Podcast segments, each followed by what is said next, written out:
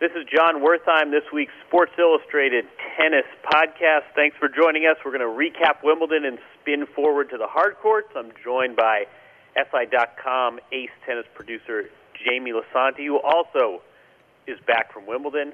How you doing? Doing well, thank you. You going to team me up here? Yes, I will. So let's start at the top with the the number ones. Start on the women's side with Serena I would say it was a good tournament for Serena. I would actually say both number ones came out okay in this event. Um, Serena obviously performed well and won the title as many expected. You know, she wins the French Open, and that was a great achievement, but not her best tennis. She was ill. She was pushed to three sets in five of her seven matches. In the long run, I think it was helpful that she realized that she could still win playing B minus, sometimes even C minus tennis at Wimbledon, it was a totally different look. I mean, I think she played a few of the best matches I've ever seen her play. I mean, those middle round matches. She has she has the scare against Heather Watson, and she she comes through two points from defeat. That's her close call. And then for the next three rounds, she was terrific. She played a great match against Venus, which is never easy to do, but she served especially well. She played a terrific match against Azarenka, who I think despite her ranking, has really emerged as the player most likely to beat Serena, which is crazy considering Azarenka is, you know, still a, a fringe top 20 player in ranking. Um, you know, Serena then beat Maria Sharapova, which is not news, but Serena won her, you know, push, pushing the head-to-head record to 18 to two, and then in the in the final against Muguruza with with very little, you know, playing one of these opponents where you're never quite sure whether she's just going to swing for the fences and do great or whether she's going to be nervous and paralyzed by the occasion. A tough match for Serena in, in a lot of ways, going in there as the overwhelming favorite. Uh, her level dropped a bit from the earlier rounds, but she did what she had to do. She wins her fourth straight slam. She's now 28 major singles matches in a row, which is just sensational. And she heads to the U.S. Open, the home slam, the slam she's won, you know, two years running now seven matches away from becoming the first player in almost 30 years to win the Grand Slam. So Serena Serena emerges from uh, Wimbledon unqualifiedly as as a winner. And uh, I don't know if you want to talk men, but Novak Djokovic, also the top seed, also the defending champ at Wimbledon, and he too, I'd say he did quite well for himself there. So after you talk about Djokovic, suffered one of the most heartbreaking losses of career at the French, and we weren't sure how he was going to bounce back from that. And now, you know, he got his third Wimbledon title. What do you see for him going into the U.S. Open? It's a good question. I mean, I, I think that the, the bounce back from Roland Garros was really the theme of his of his Wimbledon. You know, he didn't play a tune-up, and everybody sort of wondered how was he going to do after this crushing defeat in Paris, and he he did great. Um, he, he also had sort of smaller bounce backs. He bounced back from two sets to love against Kevin Anderson in the fourth round and figured out a way to win. He bounced back from, you know, really I don't want to say choking, but really a, a rough, rough second set against Federer in the final when he had many, many, many, many set points and bounced back to win the uh, the third set. So, so nice sort of powers of recovery for Djokovic. And now, I think going big picture, you say, wait a second, this guy's 28 years old. Nadal is is fallen off. He's clearly proven he can beat Federer. He's owning Andy Murray of late. Who's going to beat this guy? And it's sort of a it's it's not unlike the conversation we're having with Serena, where you sort of go through the the names and you know, Stan Wawrinka obviously got to him. Ivo Karlovic has beaten Djokovic this year, just sort of hard serving on a fast surface. But realistically, Djokovic is your your I don't want to say overwhelming, but heavy, heavy favorite going into the U.S. Open. If he were to win the U.S. Open, he'd hit double-digit majors. This would mark number ten. Wimbledon was number 9 mm-hmm. and all of a sudden you sort of say, wait a second, he's he's 28, which isn't that old in tennis these days not a lot of obvious competition coming up.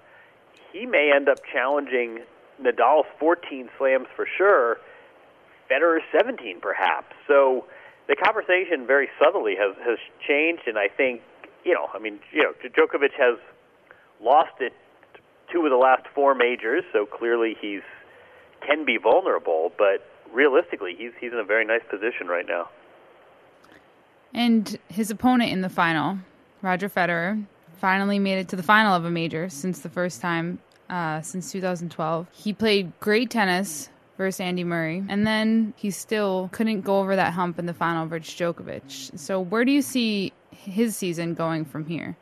Yeah, I, I think that's a good question because I think he really he he's such a rational, pragmatic guy. He knows what we all know, which is his best chance of winning another major is going to come at Wimbledon. He sculpts his year so that he peaks at Wimbledon. For six rounds, everything was going right. He didn't spend much time on the court. The conditions were nice. He was playing well. He was serving well. He spent very little time playing, so he was fresh. He played a terrific match. I mean, that match against Murray, I had players telling me that that's as good of three consecutive sets as they'd ever seen Federer play, like ever, ever, as in you know, mm-hmm. 2006 when he could barely lose ever.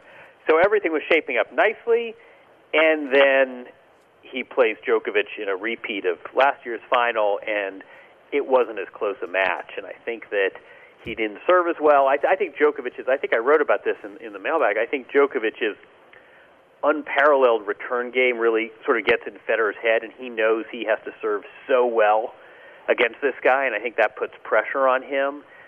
But I, I think it's sort of a bittersweet Wimbledon for Federer. He's no doubt thrilled that at his age he's still this competitive. He's no doubt thrilled about his play for the first six rounds, but he came to do one better than a runner-up trophy, and I think he knows that at some level the window's closing and these opportunities are finite, and he was in good good shape. I mean, I, he was basically he was basically even odds to win this thing.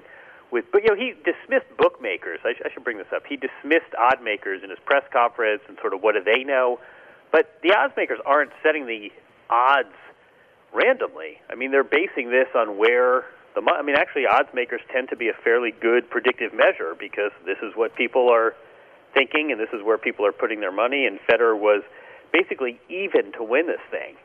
And you know, he he won a set. It was a fun match, but I, I think there's going to be a sting of disappointment that he didn't come. You know, he didn't come and uh, conclude the deal because that's that was the ultimate goal. And speaking of our runner-ups, uh, Garbiñe Muguruza made her top ten debut on Monday, number nine, um, you know, Serena in the final told her not to be sad that she'll be holding the trophy one day soon. And what do you think about that? How do you compare her to the Eugenie Bouchard of Wimbledon 2014, who was in a similar position? Are we going to see a similar sophomore slump, or what are you expecting from her? I can't imagine a sophomore slump similar to Bouchard just because it's so extreme and even unprecedented.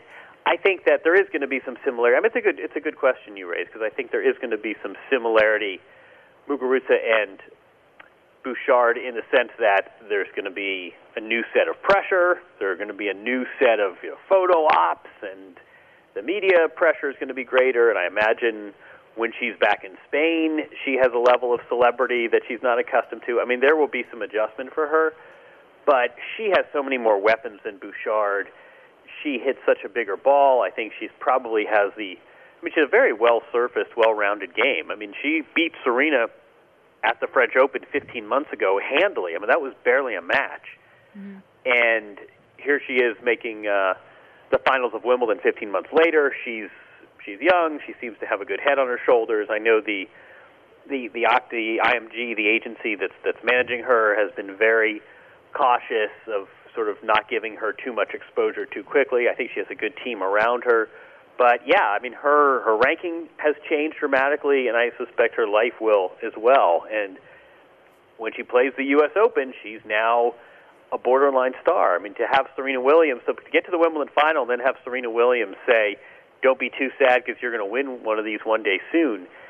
That's that's a big moment for her. So I, I don't expect that. Uh, the train will go off the tracks for her. Certainly not to the extent of Bouchard, but I do think that she's going to have to get used to a new tennis profile because she's no longer sort of dangerous sleeper number 21 year old Garbiñe Muguruza. I mean, she's she's a big deal. And keep in mind too, Jamie, this coincides with a bit of a slip in the men's side. You know, Nadal isn't the Nadal he used to be, and David Ferrer is getting older, and there's all sorts of um, disruption with the Davis Cup. So suddenly you could you could make the case she's she's become sort of uh, the heir apparent to, to Spanish tennis, both genders. So a lot of uh, a lot of pressure, a lot of good pressure.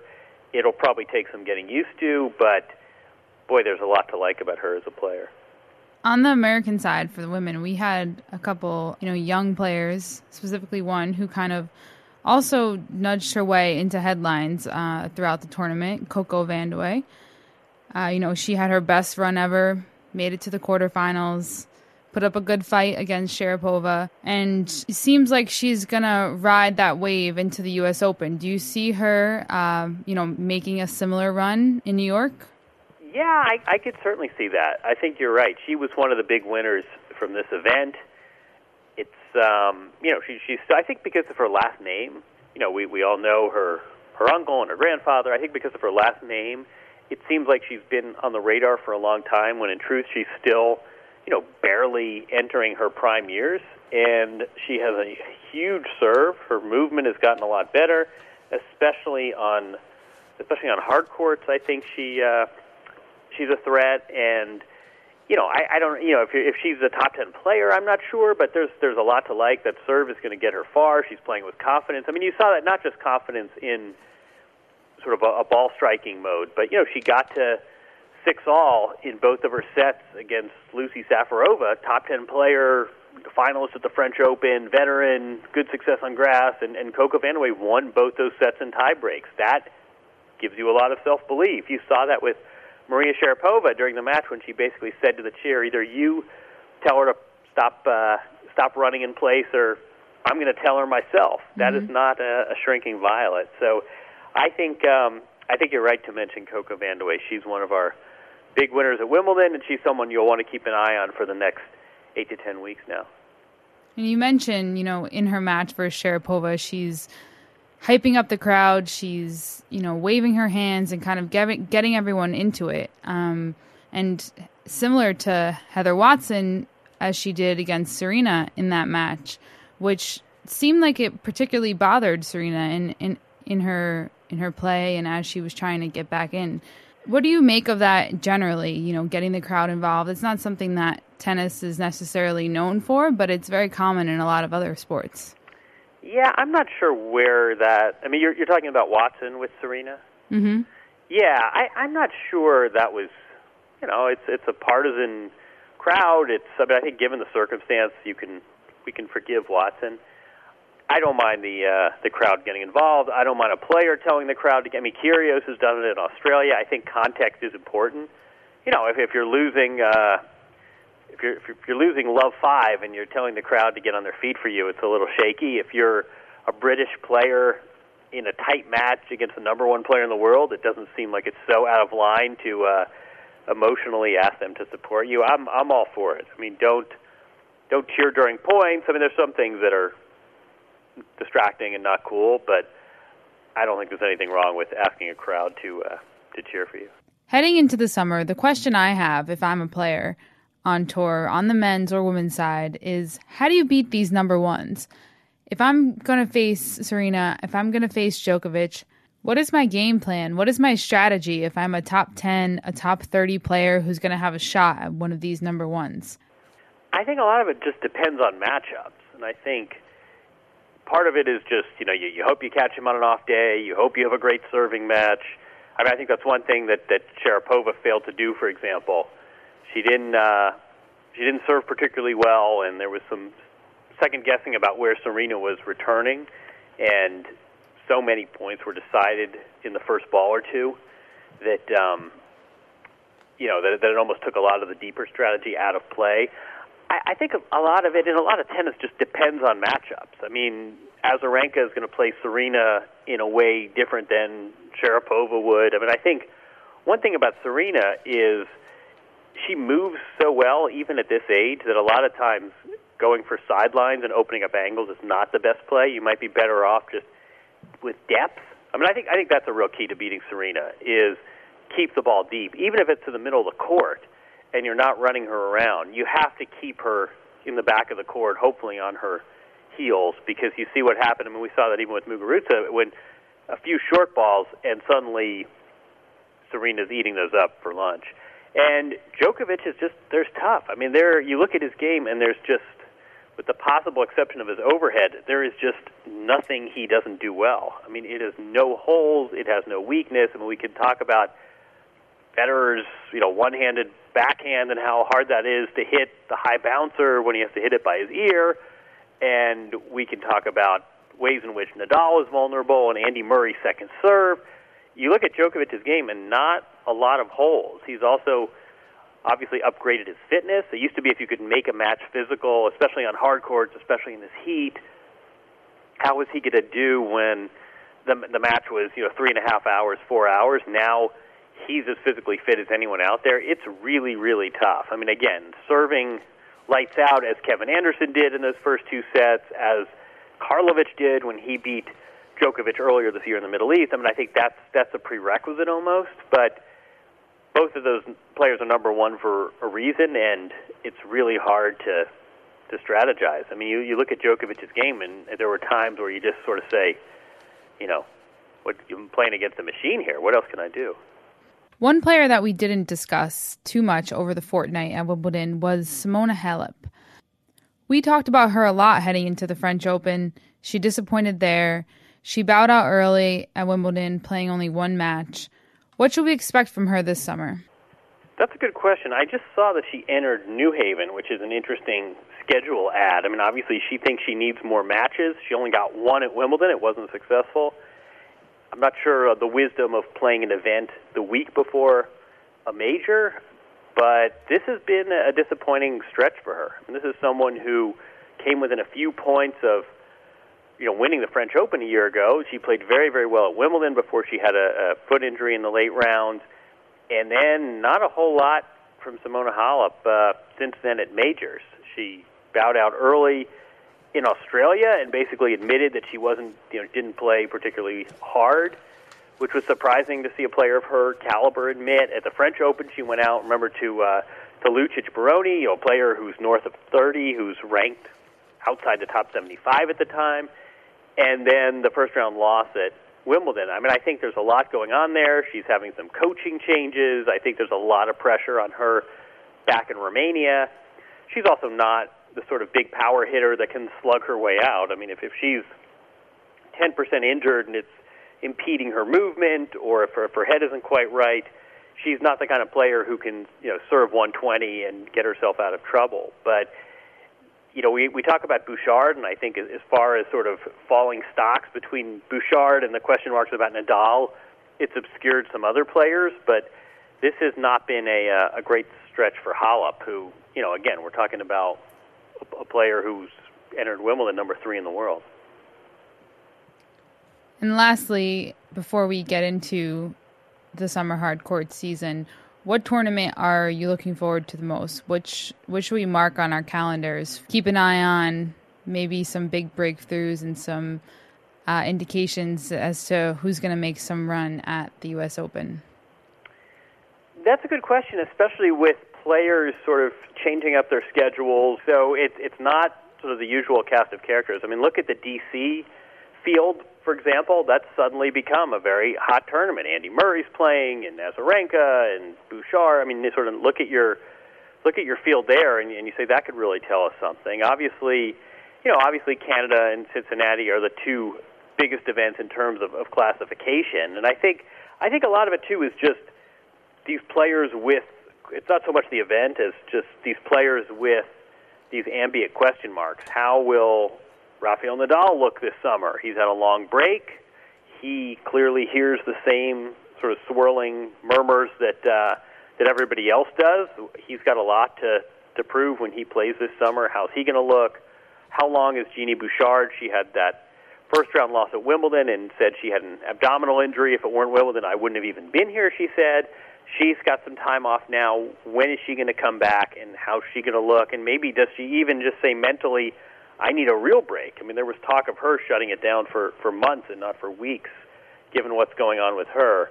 Um, you know, can some of these players build? You mentioned Coco Vandeweghe, Madison Keys had an interesting Wimbledon. Everybody loves. He plays in Newport this week. Everybody loved Dustin Brown. And I think that's what's so great about tennis. It's sort of this this ongoing reality show, and the the plot keeps chugging along, and you have these big themes. Serena coming to the U.S. Open, trying to win the Grand Slam.